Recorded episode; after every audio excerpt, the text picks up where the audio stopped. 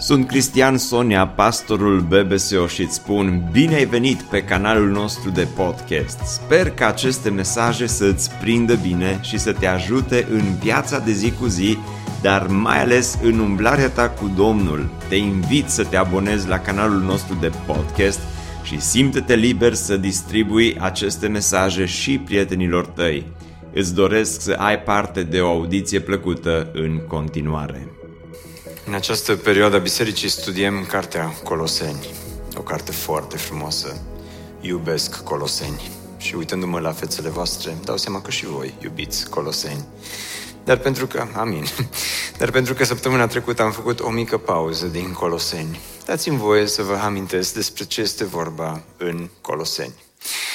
Apostol Pavel scrie această scrisoare unei biserici pe care n-a vizitat-o niciodată. Epafrodit a fost cel care probabil a înființat biserica aceasta, un ucenic de altfel de a lui Pavel.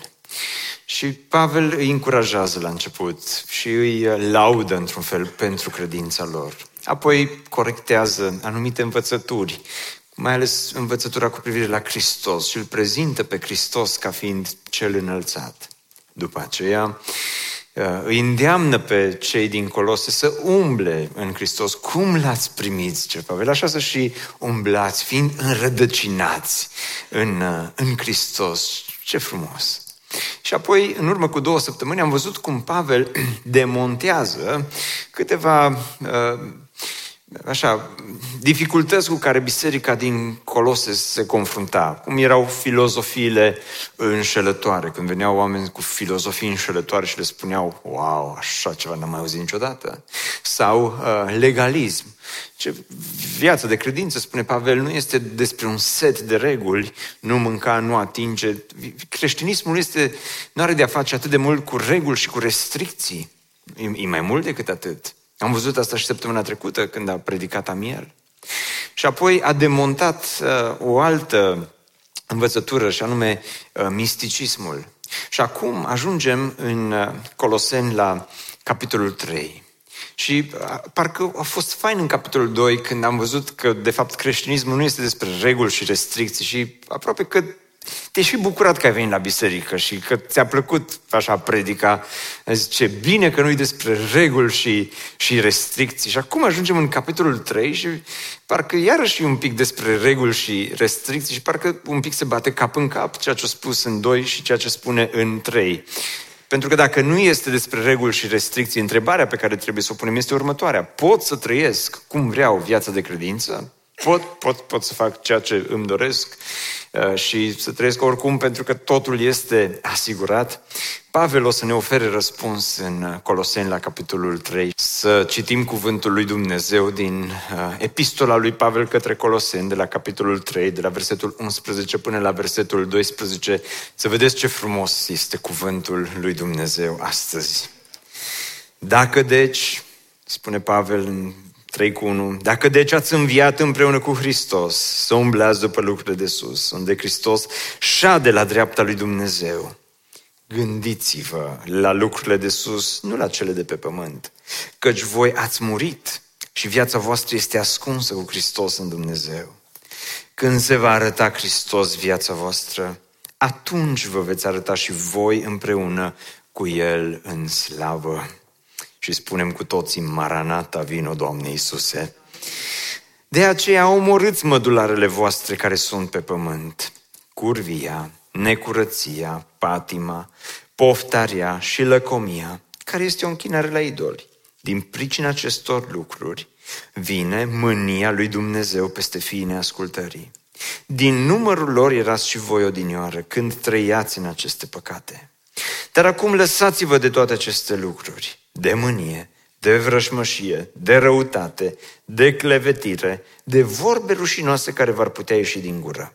Nu vă mințiți unii pe alții, întrucât v-ați dezbrăcat de omul cel vechi cu faptele lui și v-ați îmbrăcat cu omul cel nou, care se înnoiește spre cunoștință după chipul celui ce l-a făcut. Aici nu mai este nici grec, nici iudeu, nici tăiere împrejur, nici netăiere împrejur, nici barbar, nici, nici scit, nici rob, nici slobod, ci Hristos este totul în toți. Astfel, dar. Și auziți ce frumos vă numește Pavel și ne numește Pavel. Astfel, dar. Ca niște aleși ai lui Dumnezeu, sfinți și prea iubiți. Nu știu dacă Așa supărați sunteți unii dintre voi că am impresia că vă gândiți că nu vă iubește nimeni în lumea asta, dar vă iubește Domnul. El te numește Sfânt și prea iubit. Ca niște aleși sfinți și prea iubiți, îmbrăcați-vă cu o inimă plină de îndurare, cu bunătate, cu smerenie, cu blândețe, cu îndelungă răbdare. Amin. Deci Pavel pune această întrebare, pot, pot să trăiesc cum vreau? E o întrebare nescrisă. Hai să reluăm primul verset. Spune, dacă deci ați fost înviați împreună cu Hristos, dacă deci, este o concluzie la ceea ce a spus până acum. Și, și ce a spus Pavel până acum, păi am văzut că așa cum l-ați primit să și umblați în el, pentru că Isus v-a iertat, pentru că v-a șters datoria, pentru că ați înviat și ați fost înmormântați. De fapt, în versetul, dacă vă uitați în capitolul 2, în versetul 11 și 12, spune, în el ați fost circumciși, nu cu o circumcizie care este făcută de mâini omenești, ci cu o circumcizie a lui Hristos prin dezbrăcarea de firea pământească, fiind înmormântați împreună cu el prin botez și înviați împreună cu el prin credința în puterea lui Dumnezeu. Și mulți dintre cei care sunteți aici și ați făcut botezul, nu v-ați spus niciodată întrebarea aceasta, oare ce se întâmplă după, după botez? Oare o să pot să țin? E o întrebare care o punem des. Voi putea eu ține pocăința? Asta e întrebarea. Dar cu alte cuvinte, ce întrebăm când întrebăm asta? Dacă o să putem sau nu o să putem ține pocăința? Dacă o să putem să trăim ascultători de Domnul și dacă putem să trăim o viață plăcută Domnului. Pentru că avem impresia că după botez, tot ceea ce trebuie să facem este un set de reguli, restricții, dar nu viața de credință nu e cu privire la asta, ci este mai mult decât atât. Și Pavel spune, bun, dacă ați făcut pasul acesta al botezului, dacă l-ați primit pe Hristos în limbajul pe care îl folosește, să și umblați, dar umblând în Hristos, ce, ce înseamnă? Și iată că în versetul 1 spune, dacă deci ați fost în viață împreună cu Hristos, căutați lucrurile de sus, unde Hristos stă la dreapta lui Dumnezeu. Și apoi spune, gândiți-vă la lucrurile de sus. Și apoi în versetul 5 vine și explică puțin când spune De aceea dați la moarte tot ce este firesc în trupul vostru pământesc. Dați la moarte, spune Pavel, tot ce este firesc. Cum te gândești la lucrurile de sus? Cum umbli uh, în Hristos? Cum îl urmezi pe El? Cum, ce se întâmplă în viața ta de credință? Spune, asta ar trebui să se întâmple, să dai la moarte tot ceea ce este firesc în trupul tău pământesc. Acum, limbajul acesta pe care Pavel îl folosește, să omorâți sau să dați la moarte.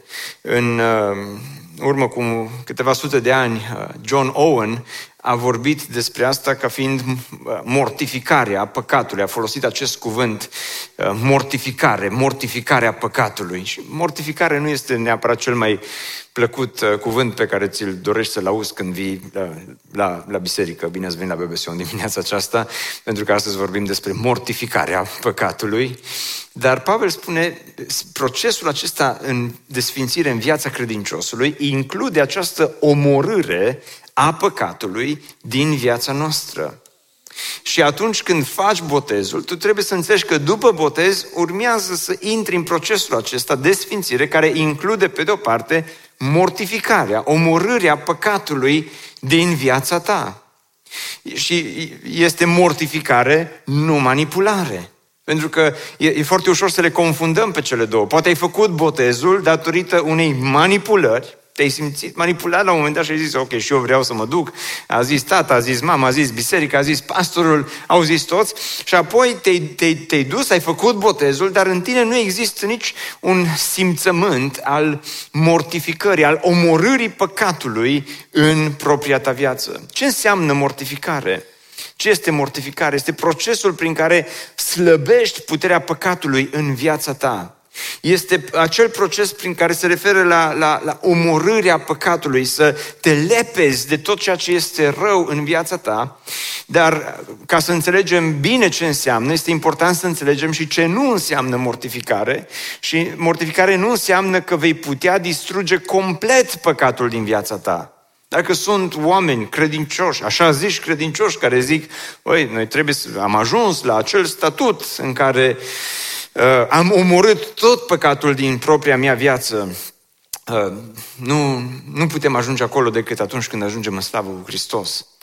Uh, nu înseamnă că vei putea să practici anumite păcate, dar să biruiești alte păcate. Deci mortificare nu înseamnă că renunți la anumite păcate grave, mari despre care auzi, dar să-ți permiți să le faci pe alea micuțe.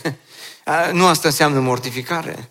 Și nu înseamnă să fiu așa sedat spiritual, morfi, că tot vorbim de mortificare și folosim limbajul ăsta morbid. E un fel de morfină spirituală și ești sedat așa din punct de vedere spiritual și gata, ești imun la tot ce se întâmplă în jurul tău și tu stai așa într-o atitudine asta praise and worship și uh, toată ziua ești uh, doar așa în, în, în starea aceasta de un fel de transă spirituală. Nu la asta se referă uh, omorârea păcatului din viața noastră, ci înseamnă să slăbești păcatul. Dacă ar fi să fac un, o reprezentare grafică și uh, evident uh, n-am cum să o fac, dar uh, o facem așa imaginar și am avea uh, un, un grafic și dacă atunci când te întorci la Hristos, păcatul tău, să zic, e la 10, da?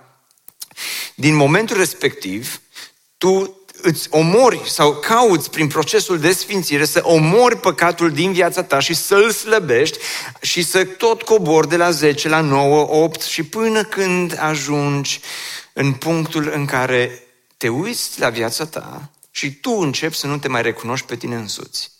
Pentru că te uiți la tine și zici, mă, știu eu ce e în inima mea, mă văd eu cum sunt, dar parcă totuși de un timp victoriile spirituale sunt mai multe decât eșecurile spirituale. Oare de ce?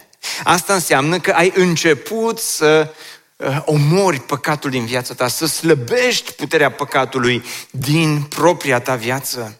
Și în viața fiecărui creștin, spune Pavel, deci dacă te-ai unit cu Hristos, dacă ai fost îndreptățit, dacă ai fost mântuit, cum spunem noi, este important să existe această omorâre a păcatului, indiferent cine ești. Pentru că păcatul este în fiecare dintre noi. Și adevărul este când suntem sinceri cu noi înșine și rămânem noi cu noi înșine și ne uităm în propria noastră viață.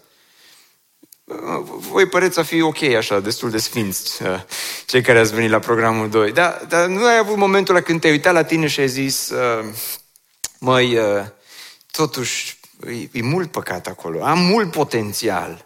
Când ți se oferă, când e acolo în fața ta pe tavă, pur și simplu uneori nu te recunoști tu pe tine însuți cât de mare este potențialul de a păcătui în viața ta. Și atunci, spune Pavel, este important nu să trăim după reguli și restricții, dar să trăim știind că în fiecare zi mortificăm, dăm la moarte, cum zice Pavel, păcate din viața noastră. John Owen uh, a fost cel care a spus ucide păcatul sau păcatul te va ucide pe tine, pentru că în Romani 8 uh, este un verset în 13 care reia Pavel ideea aceasta și spune așadar, fraților, noi nu suntem datori firii pământești ca să trăim potrivit ei, pentru că dacă trăiți potrivit firii pământești, veți muri.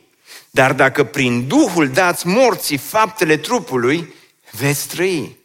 Dragilor, e așa de serios subiectul ăsta și știu că e greu, pentru că păcatul pare un subiect foarte nepopular în zilele noastre. Nu facem rating cu predici din astea, clar. Dar nu, scopul nostru nu e să facem rating, scopul nostru este să trăim. Scopul nostru este să trăim.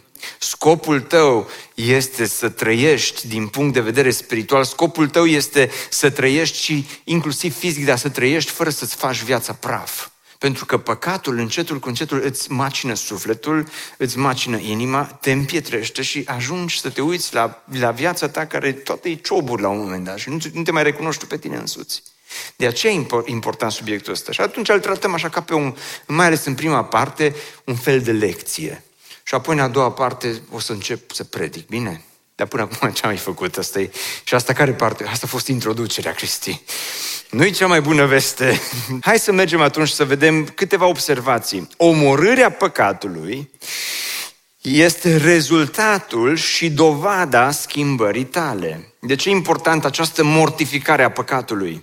Pentru că Pavel spune, dacă deci, sau de aceea, pentru că vă gândiți la lucrurile de sus, pentru că Isus a murit, a înviat, stă la dreapta Tatălui și zice, voi dați la moarte lucrurile acestea și faptul că tu dai la moarte păcatul din viața ta, asta este o dovadă că momentul în care ai ridicat o mână, momentul în care ai făcut botezul, moment momentul în care tu spui că ai fost mântuit sau ai fost unit cu Hristos a fost un moment real. Deci, cu alte cuvinte, omorârea păcatului este o dovadă a îndreptățirii, a mântuirii, a justificării tale. Nu botezul, nu mersul la biserică, nu baticul sau cravata, nu reguli și restricții impuse de oameni în lupta împotriva păcatului, ci această, ci această luptă pe care noi o ducem de omorâre a păcatului în fiecare zi. Pentru că, dragilor, dacă nu luptăm împotriva firii pământești, și dacă nu practicăm omorârea păcatului în viața noastră în fiecare zi, s-ar putea credința noastră să fie o credință falsă. S-ar putea să fi fost o credință manipulatoare. S-ar putea să, uh, dacă nu există dorința de creștere în har, de sfințire în propria noastră viață și dacă sfințirea nu înseamnă nimic pentru noi, atunci arătăm că avem probabil doar o credință din aceasta de fațadă și membralitatea în biserică este doar o prefăcătorie. Botezul poate că a fost doar o tradiție și un ritual prin care am trecut. Dacă nu se întâmplă, dacă, deci, repet, dacă după ce ai spus că ai fost mântuit, nu există în tine un mic simțământ, că nu, nu repet, nu devenim sfinți peste noapte, dar dacă nu există un, un, un beculeț mic care se aprinde acolo când păcătuiești și îți spune, mă, ceva e în neregulă cu tine, ceva e în neregulă cu viața ta, poate credința ta este una doar de fațadă. Și uh, reversul este că omorârea păcatului dovedește, Domnul Iisus spune, după roadele lui veți cunoaște, dovedește îndreptățirea care a avut loc în viața ta. Și o a doua observație asemănătoare cu prima, omorârea păcatului este efectul și nu cauza îndreptățirii tale. Omorârea păcatului este efectul, adică tu nu omori păcatul în viața ta, ca să fii îndreptățit, ci pentru că deja ai fost îndreptățit. Pentru că Hristos deja ți-a schimbat viața și omorârea păcatului este efectul natural și tu nu mai trăiești după reguli și restricții, ci s-a schimbat natura ta, s-a schimbat identitatea ta și pentru că în Hristos ai o identitate nouă, de aceea tu spui, Doamne, vreau să mă lupt cu pornirile mele păcătoase. Vreau să mă lupt cu minciunile, cu aroganța, cu urvia, cu tot ceea ce este acolo în viața mea păcătos. Doamne, vreau să, să, să mi le văd, vreau să le scot la suprafață, nu vreau să le îngrop mai adânc în mine, ci, Doamne, vreau să iasă de acolo pentru că vreau să-mi trăiesc viața pentru slava și gloria numelui Tău. Asta este efectul și nu cauza. Tu nu faci asta ca să-L impresionezi pe Dumnezeu, Dumnezeu să, se, să te aplaude. Ar fi mântuire prin fapte, dar noi nu suntem mântuiți prin fapte. William Wilberforce are un citat foarte fain care am zis că vi-l scriu aici și vi-l citesc. Creștinismul este un plan întocmit pentru îndreptățirea celor nelegiuiți. Prin moartea lui Hristos, pentru ei, pe când erau încă păcătoși un plan întocmit pentru a ne împăca pe noi cu Dumnezeu când eram vrăjmași și pentru a face ca roadele neprihănirii să fie efectele și nu cauza îndreptățirii și împăcării noastre cu Dumnezeu. Repet ultima parte, pentru a face ca roadele neprihănirii să fie efectele și nu cauza îndreptățirii și împăcării noastre cu Dumnezeu. Tot ceea ce v-am spus până aici John Piper explică așa de frumos în, într-o carte pe care a scris-o când nu-L doresc pe Dumnezeu. Și, dragul meu, ascultă-mă încă o dată. Nu putem să ne numim creștini și să nu avem simțământul acesta al păcătoșeniei în viața noastră. Nu există creștinism fără o, un regret sincer față de păcat și față de ceea ce este rău și murdar în lumea aceasta. De aceea, hai să vedem în continuare și apoi mergem înapoi la ceea ce spune Pavel, șase răspunsuri greșite cu privire la păcat. Unu, să minimalizezi păcatul din viața ta. Să spui, Toată lumea o face, eu sunt doar o victimă a păcatului. Să-l tratezi ori cu o ușurătate din aceasta foarte mare, să spui, Bă, s-a schimbat, mă, s-a schimbat și biserica, și e altfel, e altfel lumea, e altfel cultura. Și să zici, e un, e un păcat din ăsta oricum micuț față de ce fac alții. Când totdeauna când te compari cu alții, te compari cu ea care sunt mai, mai, ăia care sunt mai răi decât tine, nu? Sau, sau să uh, tratezi, uh, să minimalizezi păcatul pentru că ai ajuns într-o împietrire așa de mare, încât pur și simplu tu nu mai simți, nu, dar ce ai cu mine? Dar cine ești tu să vii să-mi spui mie? Cine te crezi tu să... Și astăzi, în lucrarea de păstorire, se merge foarte mult. Vă spun că nu mi-am ales o slujbă ușoară și nu mă plâng, nici nu mă laud. Dar uh, e, e tot mai mult uh, așa împietrire și ușurătate față de păcat. Și oamenii, toți avem tendința asta. Doi, să crezi că tu ești excepția. Nu ți s-a întâmplat, bun, ție nu ți s-a întâmplat, dar cunoști pe cineva care atunci când i s-a întâmplat, așa găsim niște justificări pentru păcat în mintea noastră, încât stăm noi și ne mirăm. Deci, vreau să vă zic ceva. Am stat de vorbă cu oameni care atunci când au păcătuit, deci, fraților, așa, așa unul, odată știți ce mi-a spus? Mă, așa au scos Domnul oportunitatea asta în calea mea deci așa de tare ajungem să-l justificăm și să credem că noi cumva merităm chestia aia, încât uh, pur și simplu zi, ajungi să zici, măi, Domnul a scos oportunitatea asta în, în calea mea. Și te justifici și tot felul de explicații și iarăși te victimizezi, că crezi cumva că tu meriți să... Ceilalți nu, Doamne ferește, dacă ar face ceilalți ce faci tu, ei judeca și ei tăia din rădăcină, dar tu, tu ești o excepție și tu, tu, tu meriți să să te duci un pic acolo în păcatul ăla. Trei, să dai vina pe altcineva sau altceva. Sunt sigur că nu se întâmplă asta. Dar asta e clasică, din, din grădina Edenului. Dumnezeu l-a întrebat pe Adam, Adame, ce ai făcut? Și ce a spus Adam? Doamne, nu mai sunt vrednic să mă chem fiul tău, Adam, primește-mă ca pe unul dintre... El nici nu avea, nu știu, înger sau ceva, ce vrei tu, heruvim, Doamne. Dar Adam ce a zis când l-a întrebat? Ce ai făcut? Eu? Nu eu, Eva, 8 martie, nu, nu-i vina mea, Doamne, e femeia pe care, și el a dat, a dat vina, tu mi-ai dat-o, nici măcar n-am, eu n-am avut de unde alege, Doamne. Eu, când el cu Adam s-a uitat pe Instagram una singură, numai la unul a, avut, a putut să-i dea, să-i dea like și n-a avut altceva și Doamne, eu ce să fac? Dacă mă erau două, trei, poate alegeam, dar n-am, tu mi-ai dat-o, a fost singura variantă. Așa că nu, nu te lua de mine. S-a dus la Eva. Eva, ce ai făcut, dragă? Eva, Doamne, cu mine vorbi, dar nu eu, șarpele. Și atunci învățăm și uh, suntem specialiști la a da vina pe alții. Deci, să nu vă dau de alea rele acum, ca să că pastor, da. dar uh, hai să luăm uh, pe alea clasice, că suntem toți în trafic și acolo parcă avem nevoie să păcătuim, să ne enervăm, nu? Dar uh, și zici, dacă n-ar fi venit el, dacă nu s-ar fi băgat în fața mea, dacă nu m-ar fi claxonat, nu m-aș fi enervat nici eu, nu? Dar nu e așa. Uh, un alt răspuns greșit, să îți pare rău doar că ai fost prins. Oameni care își zici că își plâng păcatul, dar ei plâng doar că au fost prinși și au fost descoperiți. Dar nu-i părerea aia de rău sinceră pentru păcatul din viața ta. Sau, uh, nu în ultimul rând, să mărturisești păcatul, dar să nu te schimbi. De fapt, ăsta e penultimul. Să mărturisești păcatul, zici, da, uite, așa sunt, am greșit, știu că am greșit, dar tu te duci înainte fără niciun fel de problemă. Și, Doamne, câte cazuri ne-am întâlnit. Oameni care ai greșit, am greșit. Ai păcătuit, nu mai eu știu cum. Uh, îți pare rău? Îmi pare rău. Te oprești? Nu.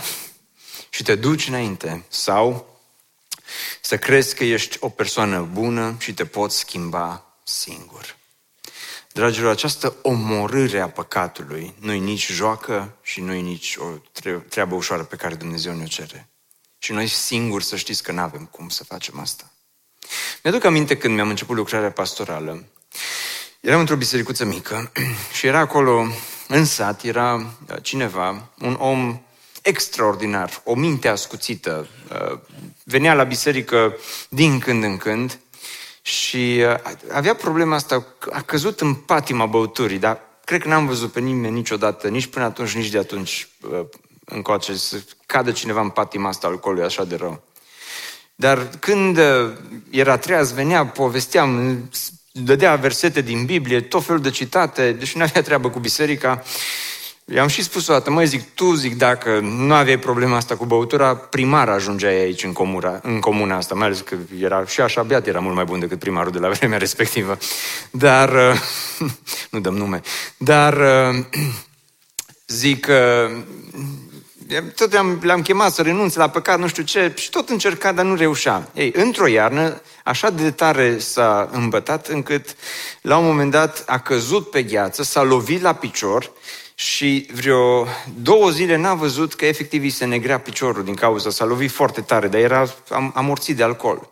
S-au dus la spital, medicii l-au salvat efectiv așa în ultimul moment, și pe el și piciorul și a stat atunci vreo șase săptămâni în spital. Și în șase săptămâni omul ăla n-a mai pus uh, gura pe alcool, nici nu avea cum. Și m-am dus de câteva ori și l-am vizitat. Și odată când m-am dus, l-am auzit vorbind cu oamenii din salon. Și omul făcea evangelizare.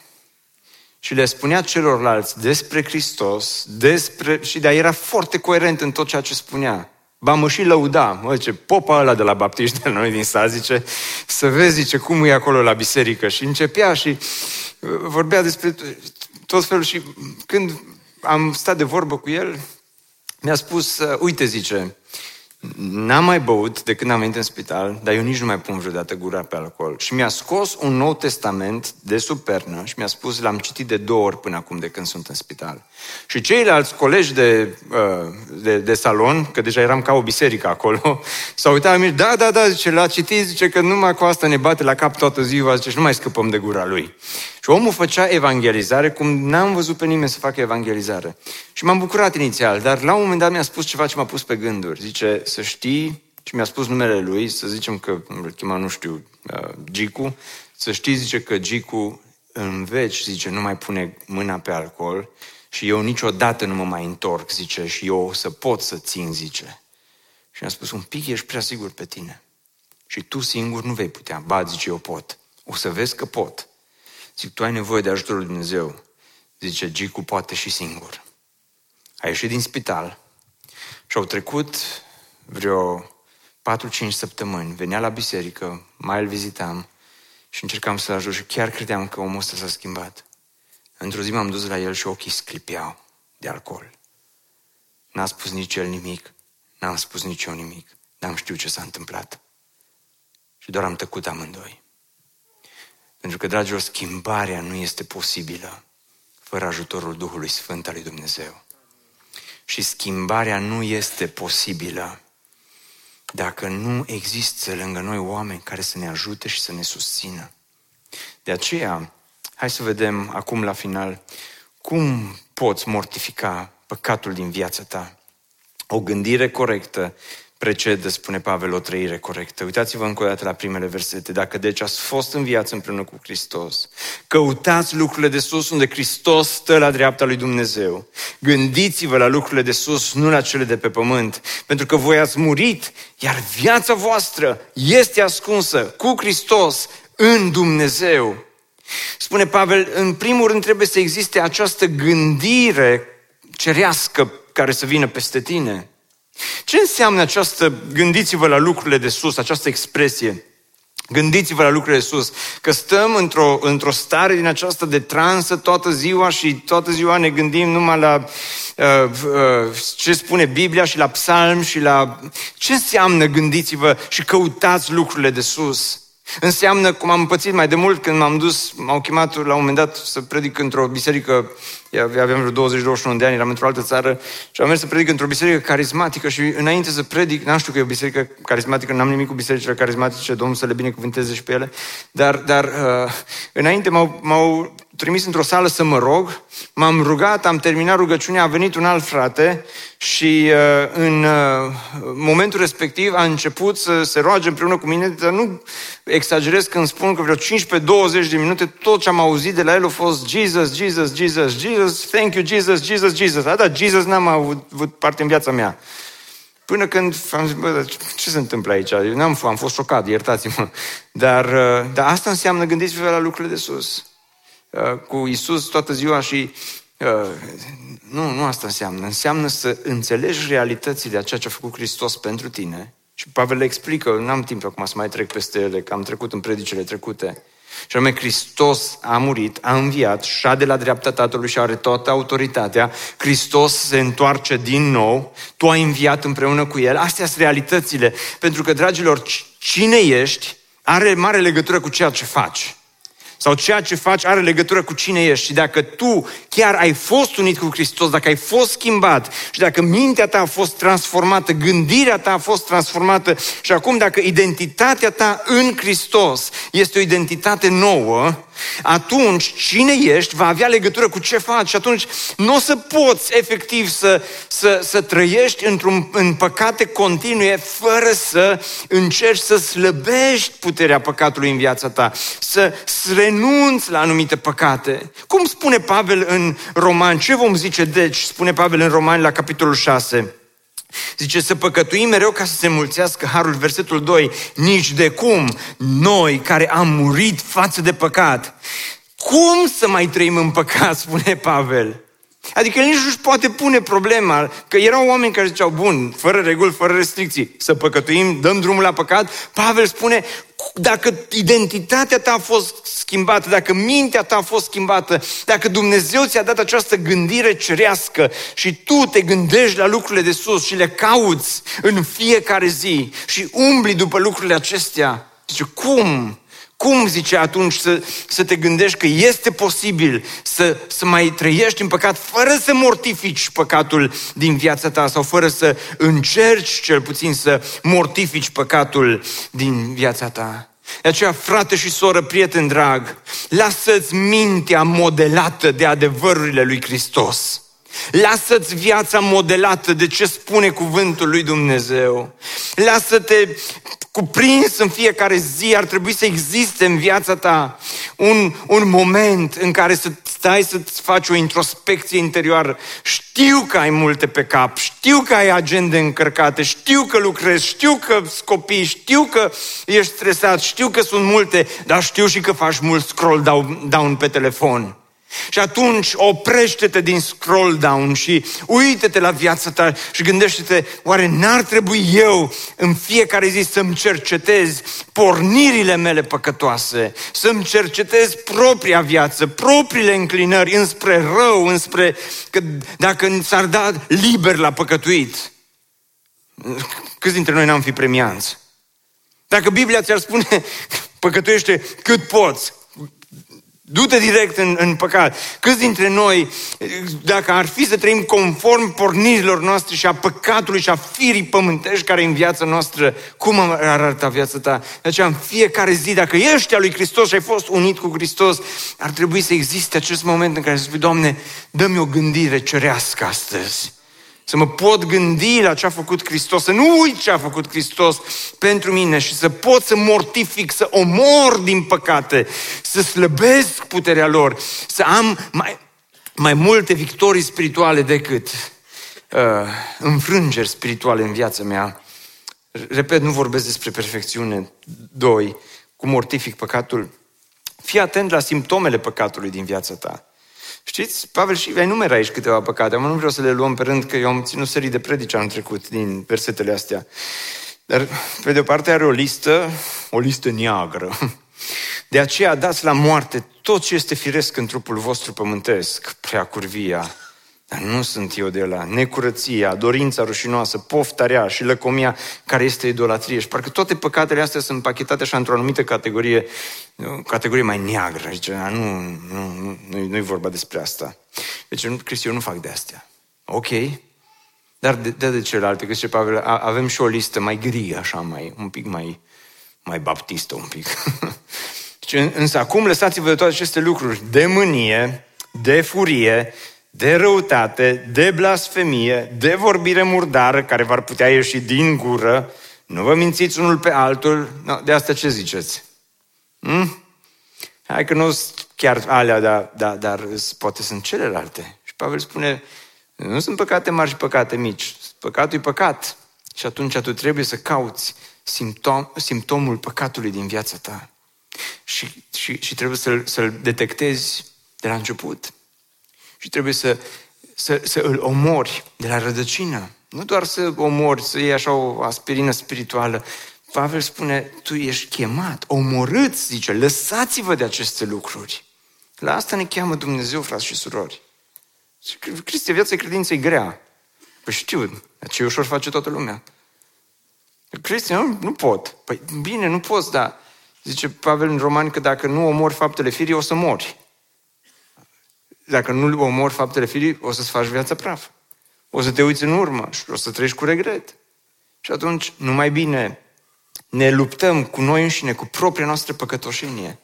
Și în ultimul rând, cum putem să mortificăm păcatul, tânjește în mod constant după virtuțile Duhului Sfânt. Aici e faină Biblia. Aici îmi place. Vedeți, și eu am căzut acum, chiar astăzi, în capcana asta, cu predica asta, cu tot. Nu trebuia să o predic așa, trebuia să o predic altfel. Trebuia acum să mai am încă mult timp la final, ca să vă explic mai mult despre asta decât despre celelalte. Da, uite că s-a dus timpul și acum trebuie să fușeresc versetul ăsta care de fapt trebuia să fie o bună bucată din predică. Da, asta e, aici e faină Biblia. Da, și aici sunteți și voi fain că o să mai îmi dați două minute. Da? Așa, uitându-mă la voi îmi dau seama că uh, o să fiți îngăduitori cu mine. Că zice, nu vă mințiți unul pe altul pentru că v-ați dezbrăcat de omul cel vechi și de faptele lui și v-ați îmbrăcat cu omul cel nou care este înnoit în cunoaștere după chipul Creatorului său. Când te-ai întâlnit cu Hristos, te-ai dezbrăcat de omul cel vechi, ți-ai înnoit garderoba, cum ar veni aia spirituală. Bine, ar trebui să-ți o și pe aia altă. și n-am mai zis și trebuie să se pocăiască și garderoba ta, și Facebook-ul, și Instagram-ul tău. Prin urmare, ca niște aleși ai lui Dumnezeu, sfinți și iubiți, îmbrăcați-vă cu simțăminte curate, cu bunătate, cu smerenie, cu blândețe, cu îndelungă răbdare. Aici îmi place mie foarte mult Biblia, că întotdeauna nu, nu se concentrează numai pe negativ. Nu faia, nu faia, nu, nu pune mâna. Nu, e, e, Biblia zice, asta e partea rea, trebuie omorâtă, dar hei, dincolo e partea frumoasă. Există, există acea, uh, uh, acea viață frumoasă a creștinismului, care merită trăită, pentru care merită să lupți, pentru care e, e greu să mortifici, e greu să omori ceea ce e rău în viața ta. Dar, dar știți, e acea reprezentare grafică și dacă ești la 10 cu păcatele când te întorci la Hristos și tot cobor, tot cobor, de cealaltă parte, dacă ești la 0 cu procesul de sfințire, în timp ce mortificarea și păcatul și intensitatea păcatului coboară, pe măsură ce urmărești bunătatea, smerenia, blândețea, îndelunga răbdare, crește în viața ta procesul de sfințire, crește dorința după Dumnezeu, crește uh, dorința după ce e frumos, crește dorința după apă curată. Și Duhul Sfânt este Cel care te ajută. Și Duhul Sfânt este Cel care îți dă putere. De aceea, dacă astăzi te regăsești prins în ghearele acestea a păcatului, te rog să nu lupți singur. Mai întâi trebuie să fie schimbată identitatea ta, trebuie să te întorci la Dumnezeu, să-L primești pe Hristos, cum spune Pavel. Și apoi cum l-ai primit să umbli în El și umblând în El, tu omori faptele firii pământești și crește dorința după har și crește dorința după sfințire și crește dorința după Dumnezeu până când într-o zi o să ajungi în fața Lui și o să spui, Doamne, a fost greu, a fost o luptă grea, dar s-a meritat pentru că stau în fața tronului Tău și mă primește așa cum sunt. Și ascultă-mă cu atenție. Noi neoprotestanții am făcut o greșeală. Biblia spune dacă ne mărturisim ce? Păcatele, El este credincios și drept ca să ne ierte păcatele, să ne curățească de orice nelegiuire. Această mărturisire nu trebuie făcută doar față de Domnul. Această mărturisire, tot textul acesta este spus în contextul acesta comunitar. Nu-ți du singur lupta cu păcatul, găsește-ți, vedeți, noi am pierdut conceptul acesta de duhovnic spiritual de om al lui Dumnezeu căreia să-i spui, uite cu ce mă lupt, ajută-mă. Dar aș vrea să te încurajez astăzi să ai lângă tine astfel de oameni care să te ajute în lupta cu păcatul. Pentru că din cauza abuzurilor care s-au întâmplat mai de mult cu indulgențe și cu tot felul, am zis, e suficient, dar nu e suficient să-i mărturisim doar lui Dumnezeu, adică trebuie să-i mărturisim lui Dumnezeu, dar în, și uneori poate fi suficient doar lui Dumnezeu, dar în lupta cu păcatul, când ești prins în ghearele păcatului, ca să se înțeleagă bine ce spun, că trebuia să închei predica, uh, e, e important să ai pe cineva lângă tine. De aceea existăm ca biserică. De aceea, oameni imperfecți, că nu suntem nici noi perfecți, dar oameni imperfecți, asta e calea îngustă despre care vorbeam el săptămâna trecută. Când oameni imperfecți se ajută unul pe altul să meargă pe calea aceasta îngustă care duce înspre Hristos, înspre tronul lui Dumnezeu. De aceea te chem să nu te lupți singur. Poate sunt, ești măcinat, sufletul, inima, mintea îți sunt măcinate de păcat. Primește-L pe Hristos, omoară păcatul, tânjește după lucrurile de sus în fiecare zi. Fii atent la simptomele păcatelor din viața ta. Cercetează-ți inima. Fiecare, spune Biblia, să se cerceteze pe el însuși.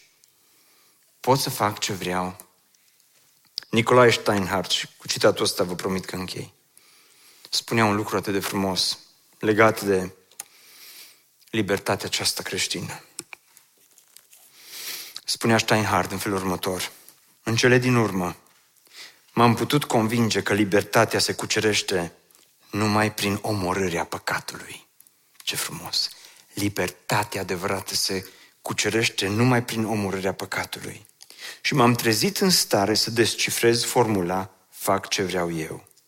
Ea nu înseamnă că dau ascultare necondiționată viscerelor și tropismelor mele, pornirilor și instinctelor mele dobitocești, constituindu-mă prizonier al egoismului, egoismului și a faptelor mele rele, și supunându-le pe acestea voinței, rațiunii, conștiinței, adăuga eu și lui Hristos.